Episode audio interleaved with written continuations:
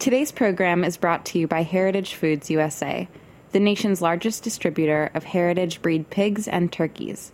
For more information, visit heritagefoodsusa.com. You're listening to Heritage Radio Network. We're a member supported food radio network broadcasting over 35 weekly shows live from Bushwick, Brooklyn. Join our hosts as they lead you through the world of craft brewing, behind the scenes of the restaurant industry, inside the battle over school food, and beyond. Find us at heritageradionetwork.org.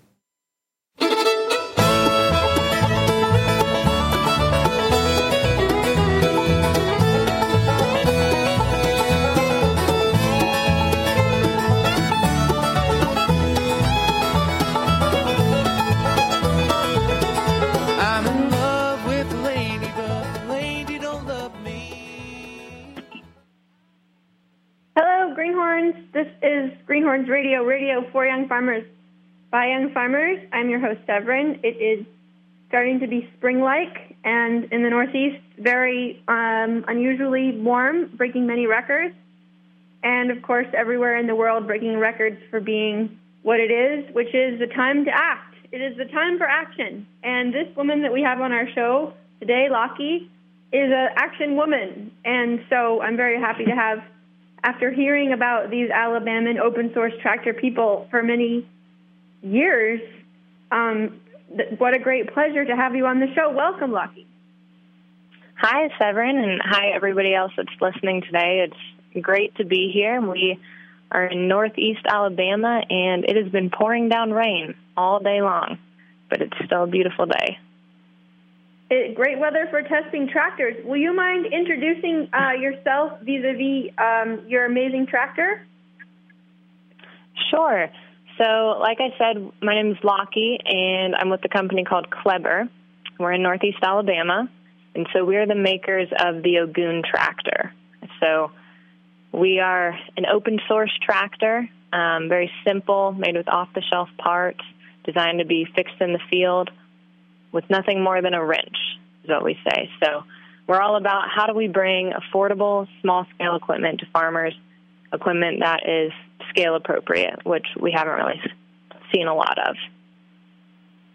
So one of the great uh, founding founding principles uh, of FarmHack was that so many young farmers in our community uh, were not able to buy tools that matched the agronomy that they were practicing, smaller and medium scale, CSA, many diverse crops, um, and often were either building their own electric tractors or converting Allis Chalmers older tractors to electric, or um, hacking around and pulling stuff out of the fence row or old barns from the 1950s. So you're um, you're you seem to have identified the same marketplace, which is the farmers like us. Right. We we got our inspiration from the Allis Chalmers G actually, which I mean most people listening today probably either have a G or they know somebody that has a G. So that right there, the fact that still 50 to 60 years later so many people are using that tractor really shows how useful it is and how durable it is. So we said, okay, let's look at the G, build something that is similar as far as its simplicity and durability, but modernize it. So we were inspired by that concept, but then used all modern parts. So we went to a fully hydraulic system and, of course, used off the shelf parts. So most farmers have an experience trying to find old parts and struggling to get tractors working again and you know trying to find those proprietary parts. So by using common components that anyone can go and buy from multiple different vendors really saves a lot of headache and it saves a lot of the wallet as well. So can so you're meeting so many of the great goals um, of this movement in terms of accessible technology on our terms within our budget to do the kind of farming that grows good food sovereignty. Can you talk a little bit about the inception of of this project and um, you know it has a particular political history. Right. So our our founders actually got started in Cuba. So we were looking at Cuba saying, you know what, there's 300,000 farmers that just were given land in Cuba, in addition to the farmers that already had land. Yet there were only 60,000 tractors in the country. And most of those were at least 30 years old. They were Russian and not running very well. And so there was definitely a huge need for mechanization on the island. And so looking back at U.S. farm history and where we were in the 30s, 40s, 50s, which is kind of where Cuba is as far as very, very little mechanization, uh, we of course found the Allis Chalmers G. We said, what a great tractor, let's bring it back. And so we built that tractor for Cuba, and our business model came from Cuba as well, um, because looking at a tractor that we built for $10,000, which is very affordable, in Cuba, even at $10,000, there was only a certain percentage of the farmers, a very small percentage, that would be able to afford that. So, in order to reach the rest of those farmers, we knew we had to get that price point down even lower. So, the only way to do that was local manufacturing. So, we put in a proposal to the Mariel Economic Development Zone in Cuba to build a factory so that local labor could build tractors using local parts. And so eventually, after about a year, the they turned down our proposal to build in Cuba because we didn't meet their requirements. But along the way, that whole year, we learned that what we built, the business model and the tractor, had global applications. And we had people coming to us in the U.S. saying, "Don't you realize there's a huge market here in the states? There's a huge need." And so we said, "You know what? We'll open up shop in Alabama." So we started manufacturing for the U.S. market in Alabama last fall, and we've also been working to establish international distributors in other developing countries. So we're starting to work with Peru, Ethiopia, and Australia, and are talking to several others in Africa and Latin America for them to do the same thing that we proposed in Cuba, which is build the tractors locally. So you have a manufacturing plant in Alabama. Um, do you want to talk about was what your facility is like and that region. I know that there was a lot of really incredibly talented work going on in the upper south in terms of electrical engineering in the 40s and 50s and 60s and that that kind of slowed down. Is that part of your story? Yeah, it is. We've been very excited the whole time to start manufacturing in Alabama because that's something, as you said, that really hasn't been happening in recent years. So the fact that we can be a part of bringing a new product, innovation to a state where a state that's not known for that is something that's really exciting for our the whole concept that we're implementing, but also exciting for the local community and the jobs that we're bringing here. So we've partnered with a steel fabrication plant. They've been in business for about 20 years, um, so they are known for quality, have a great reputation in this part of the country and nationally. And so they do all of the steel work for the tractors, and then they also do all of the assembly. And so they've added a whole new division to their company and brought in some more people to be a part of that. So the facility itself can it has a capacity to do up to 10,000 tractors a year. So we're not at that yet, but we have a lot of room to grow with where we're at.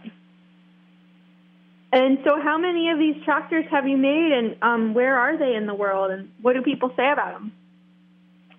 Well, we started shipping in December of last year. Our grand opening was on November 30th, and we we've sold probably 30 to 40 tractors, and we keep on getting more orders every week.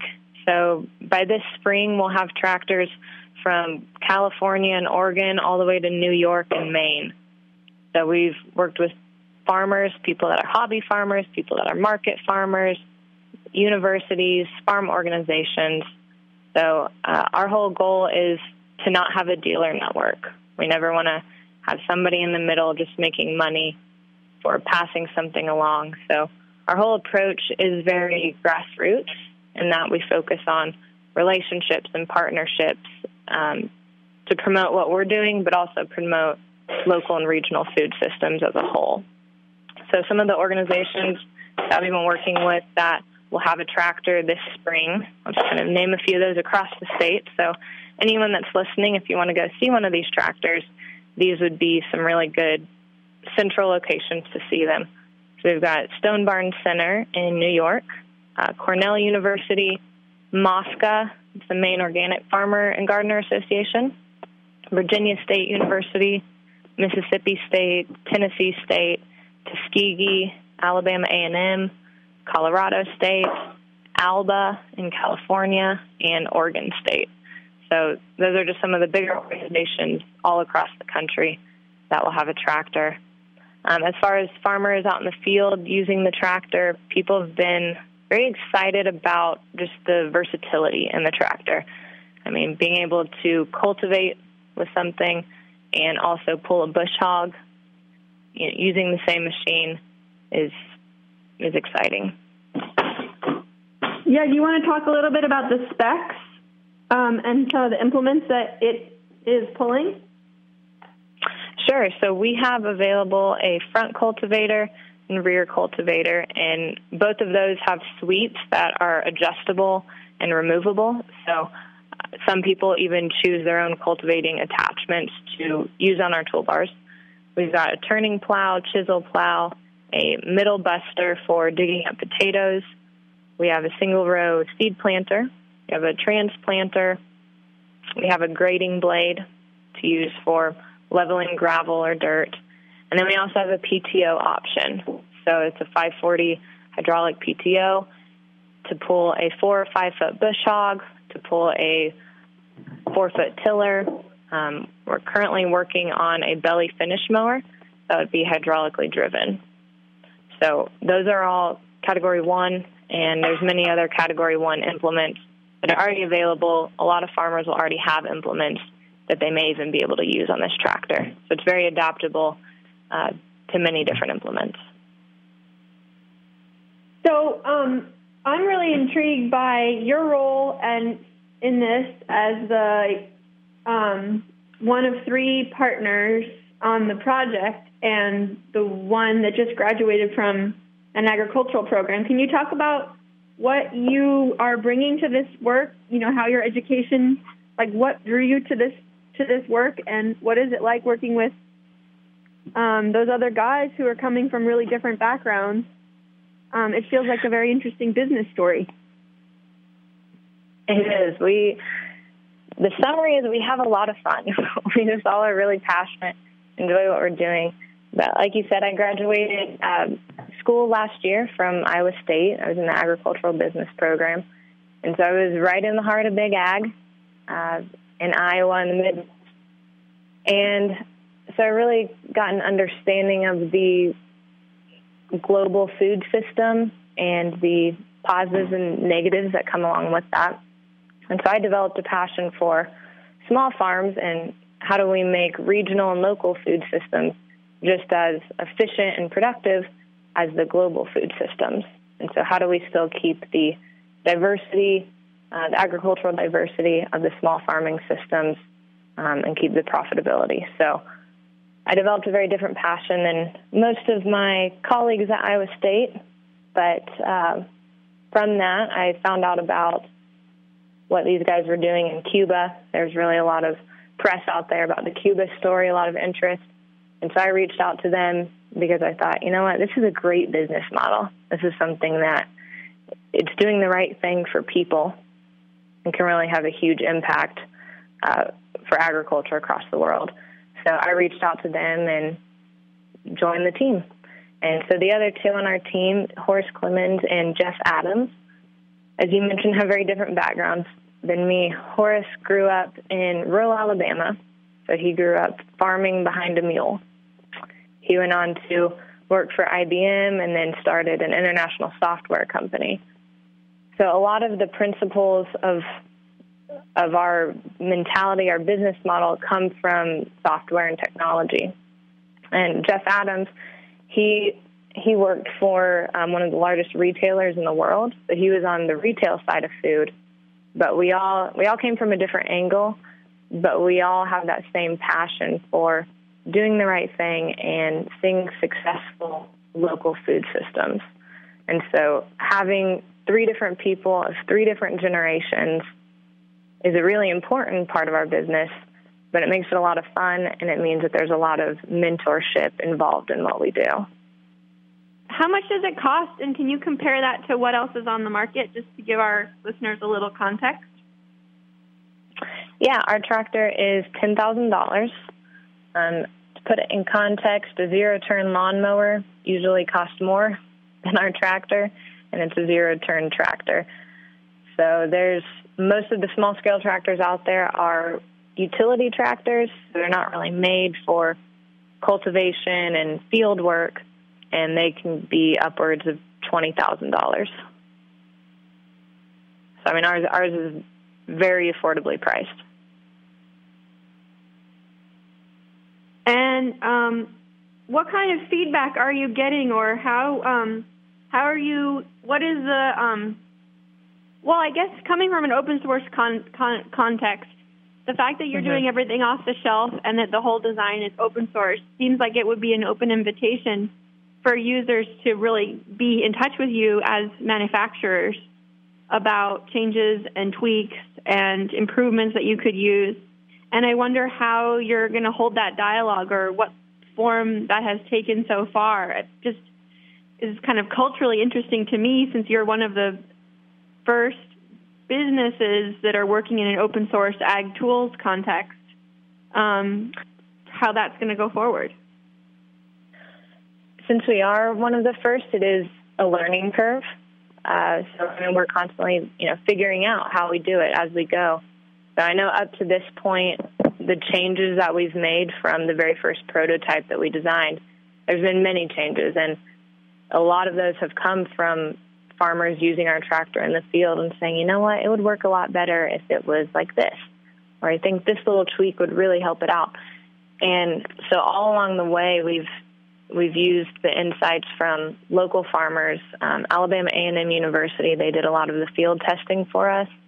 A lot of our vendors, they were very integrally involved in the whole process of designing the equipment. So they would come out to our facility and do the testing and let us know if they saw any problems and help solve those problems. So the whole process up to this point was has definitely been um, very collaborative. And so going forward, I mean, we, we encourage all of our customers to do whatever they want with the tractor. And we don't even have a logo on the tractor. We don't have our name anywhere except for the little, the tiny serial plate. So we say it's your tractor. It's not ours. So do whatever you want with it. Make it into what you want it to be, not what we made it to be.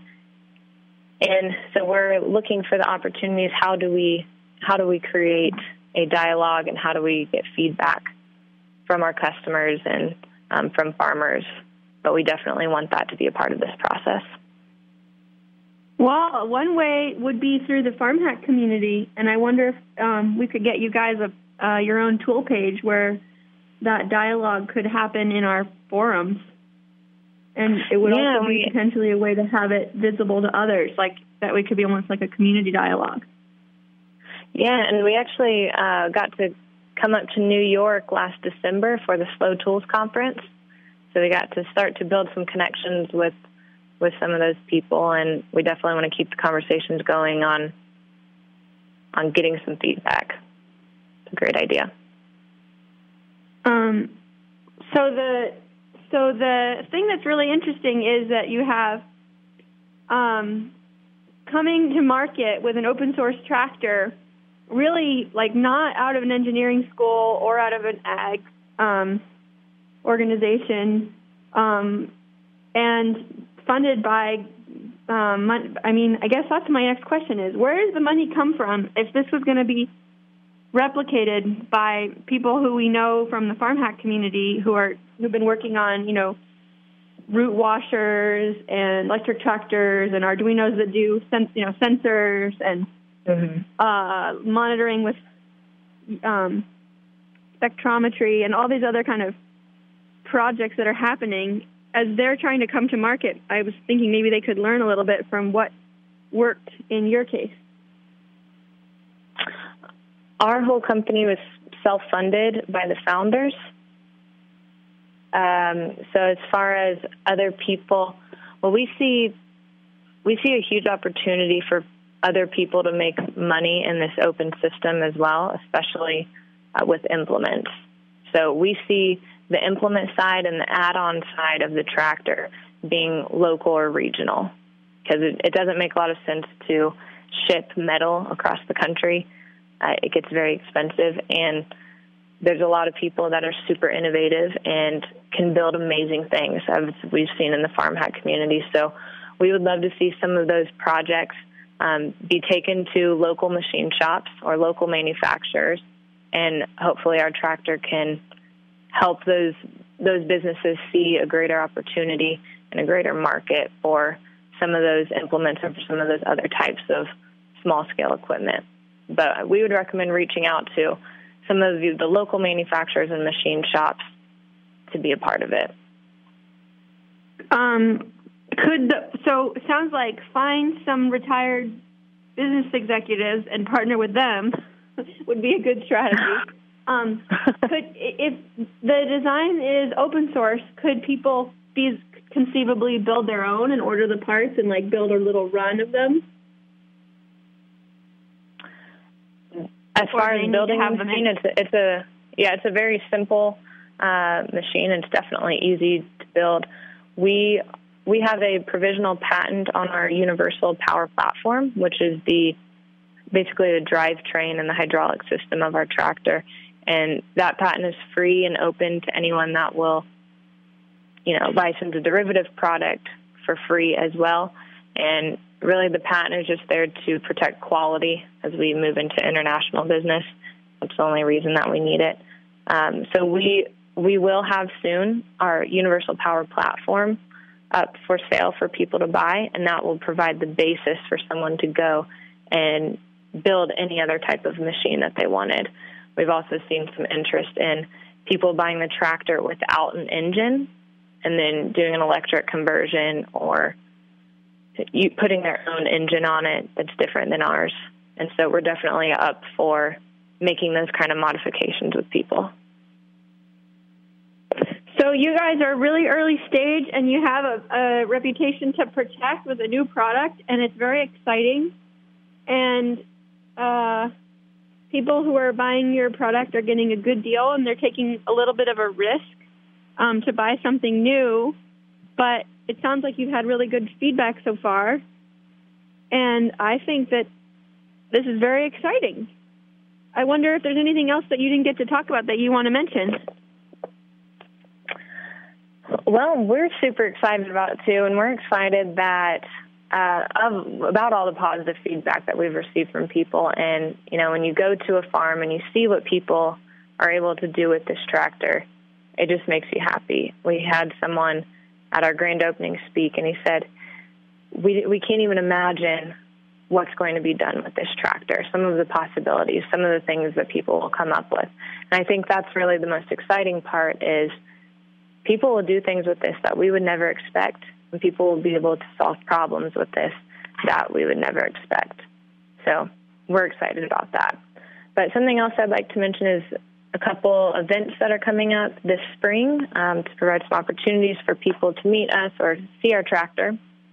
So this weekend we'll be at the Indiana Small Farms Conference in Danville. In March, we'll be at the Tennessee State New Farmer Academy Conference. That's in Nashville.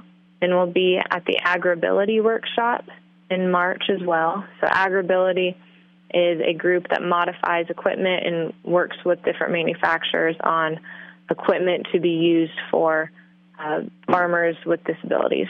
And so they're very excited to work with our equipment and adapt it to people with any sort of physical disability that would have a very specific alteration that they would need. And then the other big event is our Midwest tour. So we decided to load up the tractor and drive it all the way up to Minnesota. So we'll be taking a trip from northeast Alabama to the Minneapolis area. We've got stops planned out all along the way to do field demos at local farms and with organizations. So if anyone is along that route and would be interested in us coming out to your farm, we would love to.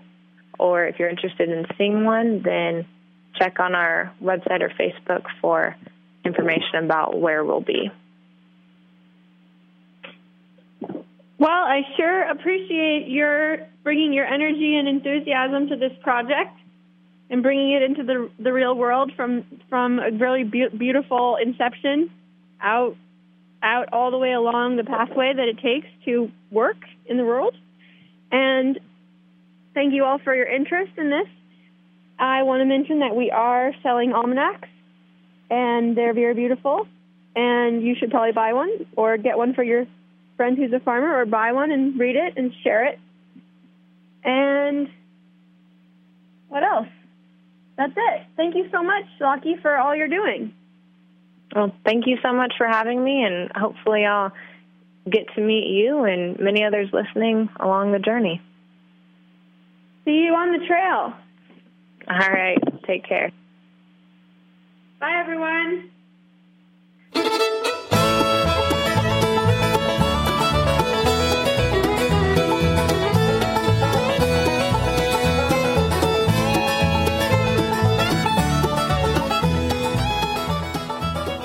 Thanks for listening to Heritage Radio Network, food radio supported by you. For our freshest content and to hear about exclusive events, subscribe to our newsletter. Enter your email at the bottom of our website, heritageradionetwork.org. Connect with us on Facebook, Instagram, and Twitter at heritage underscore radio. Heritage Radio Network is a nonprofit organization driving conversations to make the world a better, fairer, more delicious place. And we couldn't do it without support from listeners like you. Want to be a part of the food world's most innovative community? Rate the shows you like, tell your friends, and please join our community by becoming a member. Just click on the beating heart at the top right of our homepage. Thanks for listening.